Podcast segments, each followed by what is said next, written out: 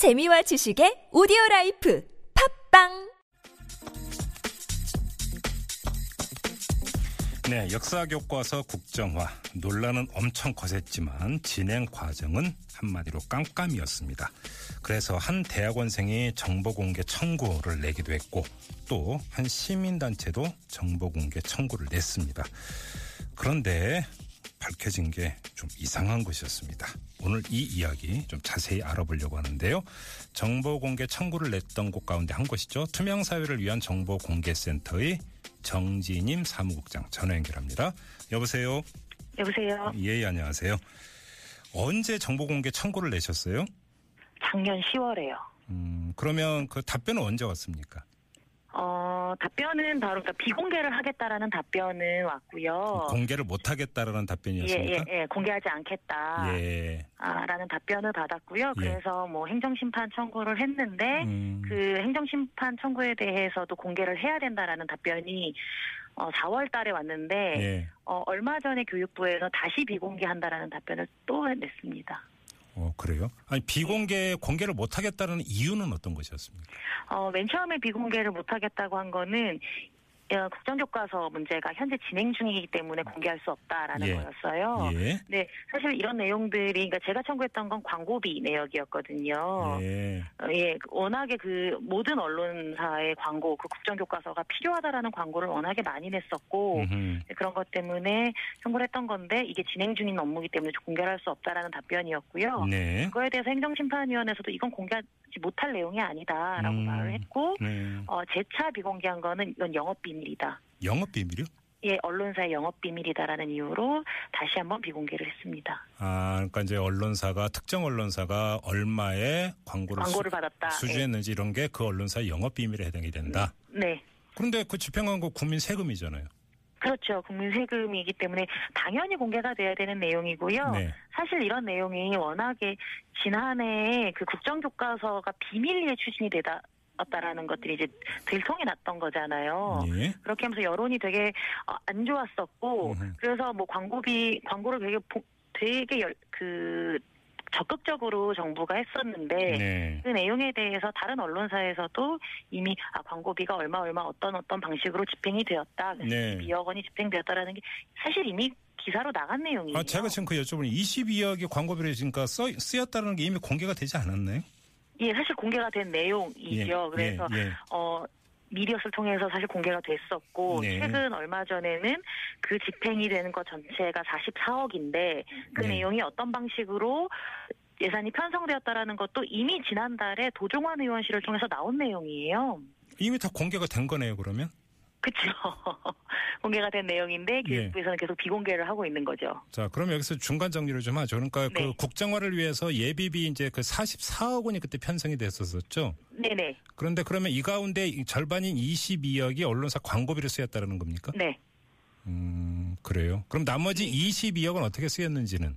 어, 그 내용 중에서 16억은 2월을 시켰어요. 예비비 항목 자체를 2월을 안, 쓰, 시켜서 안 쓰고, 예. 네, 내년도에. 근데 이게, 이게 좀 문제가 있는 게 예비비 같은 경우에는 국회에서 일일이 다 검증을 받아서 하는 것, 통과가 되는 것이 아니기 때문에 예. 이 자체가 지금 꼼수 편성이다라는 내용이 있고요. 예. 뭐 다른 것들은 뭐 업무 추진비로 쓴다던가 아니면 음. 집기를 구입하다던가 뭐 네. 정책, 뭐 교과서 정책을 개발한다던가 이런 네. 식으로 편성이 되어 있죠. 예, 그래요. 근데 아무튼 그러면 자 22억의 그 광고비로 집행이 됐는데 네. 주- 그럼 주로 어느 언론사에 집중적으로 광고가 집행이 됐는지 이런 게 좀 조사가 됐습니까? 어, 그 언론사 내용은 그 기사를 그 미디어스 기사를 통해서 뭐 방송사는 어디 음. 뭐 신문사는 어디 예. 뭐 날짜별로 해서 네. 총 금액 단위로는 나와 있어요. 예. 예, 그래서 그런 것들은 사실은 뭐 어렵지 않게 음. 확인을 할 수 있는 내용이지요. 야, 그래요. 예. 그리고 이제 2월 된게 44억 중에 16. 16억이 2월이 예. 됐고 그럼 이제 네. 나머지 돈 남, 네. 8억이 되는 건가요? 얼마가 되는 거? 아무튼 예, 그쵸. 그러면 이건 어디에 쓰였는지는 확인이 안 되고 있는 겁니까? 예, 왜냐면 그 저희는 광고비에 집중을 했었던 거, 고 음. 그 대학원생이 그 전체 예비비 사용 내역에 대해서 정보공개 청구를 했는데 네. 사실 사용 내역을 달라고 한 거잖아요. 예. 근데 교육부에서 답변을 거의 200일이 넘겨서 이제 답변을 준게 음. 항목을 준 거예요. 네. 얼마를 편성하겠다, 얼마를 편성하겠다 음. 이렇게만 공개를 한 거죠. 그래서 실제로 어디에 어떻게 쓰였는지는 확인을 할 수 없는 상황입니다. 아, 그렇군요. 자, 그러면 교육부가 네. 정보 공개 요구에 대한 대리인으로 변호사 다섯 명을 선임했다. 이건 어떤 얘기입니까? 아, 그러니까 정보공개 청구에 대해서 교육부가 사실은 말도 안 되는 이유로 비공개를 하니까 네.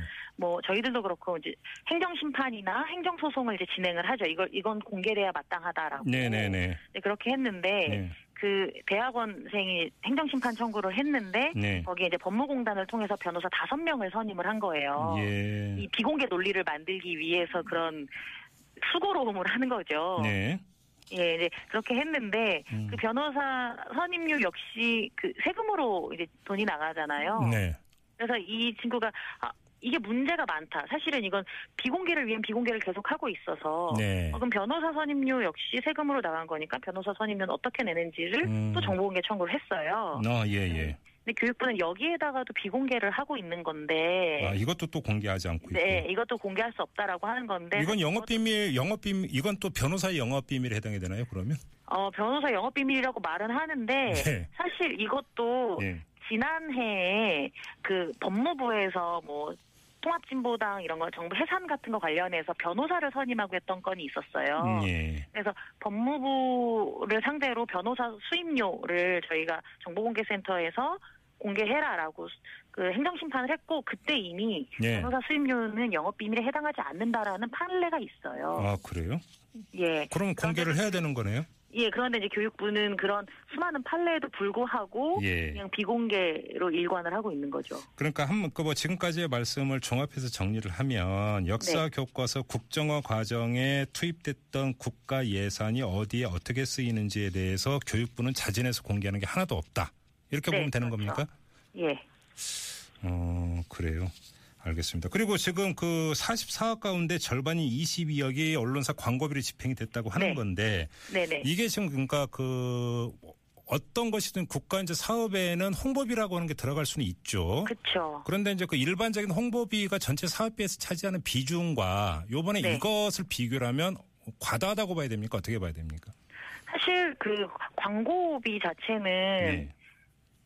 과도하기는 해요. 네. 12억이란 예산 자체가 네. 왜냐하면 어 전체 그 국- 왜냐면 국정교과서에 대한 공론화가 사회적 합의가 사실은 되었으면 네. 정도 22억 원이라는 예산을 투입하지 않아도 되는 부분이 있거든요. 예. 그런데 정부에서 음. 보통 정부에서 광고비를 많이 쓴 항목들을 보면 네. 사회적인 합의가 이루어지지 않은 부분들에 많이 쓰여요.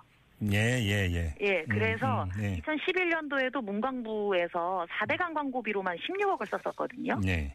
근데 사실 문광부는 4대강과 상관이 없는 네, 엄밀하게 따지면 직접적 관련이 없는 곳이지만 그렇게 광고비를 많이 쓰는 거는 예.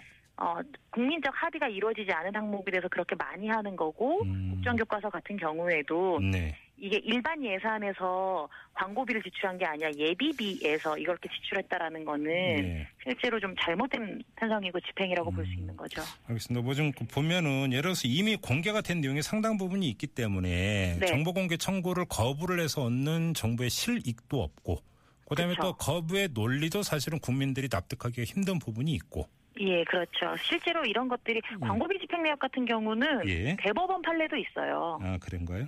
음. 예, 대법원 판례가 있는데도 교육부가 사실 그 대- 교육부가 모르지 않거든요. 예. 변호사를 막 다섯 명 이상씩 써가면서 그렇게 판단 논리를 만드는 건데 음. 모르지 않음에도 불구하고 그냥 일단은 그러면 모른다라고 일관하자는 거죠. 그 거꾸로 한번 제가 거꾸로 네. 사무국장님께 이런 질문을 드려볼게요. 이미 언론을 통해서 네. 그 예를 들어서 광고비가 22억이 집행이 됐다는 네. 사실이 공개가 됐어요. 예, 예. 그런데도 정보 공개를 청구한 이유는 어떤 거예요?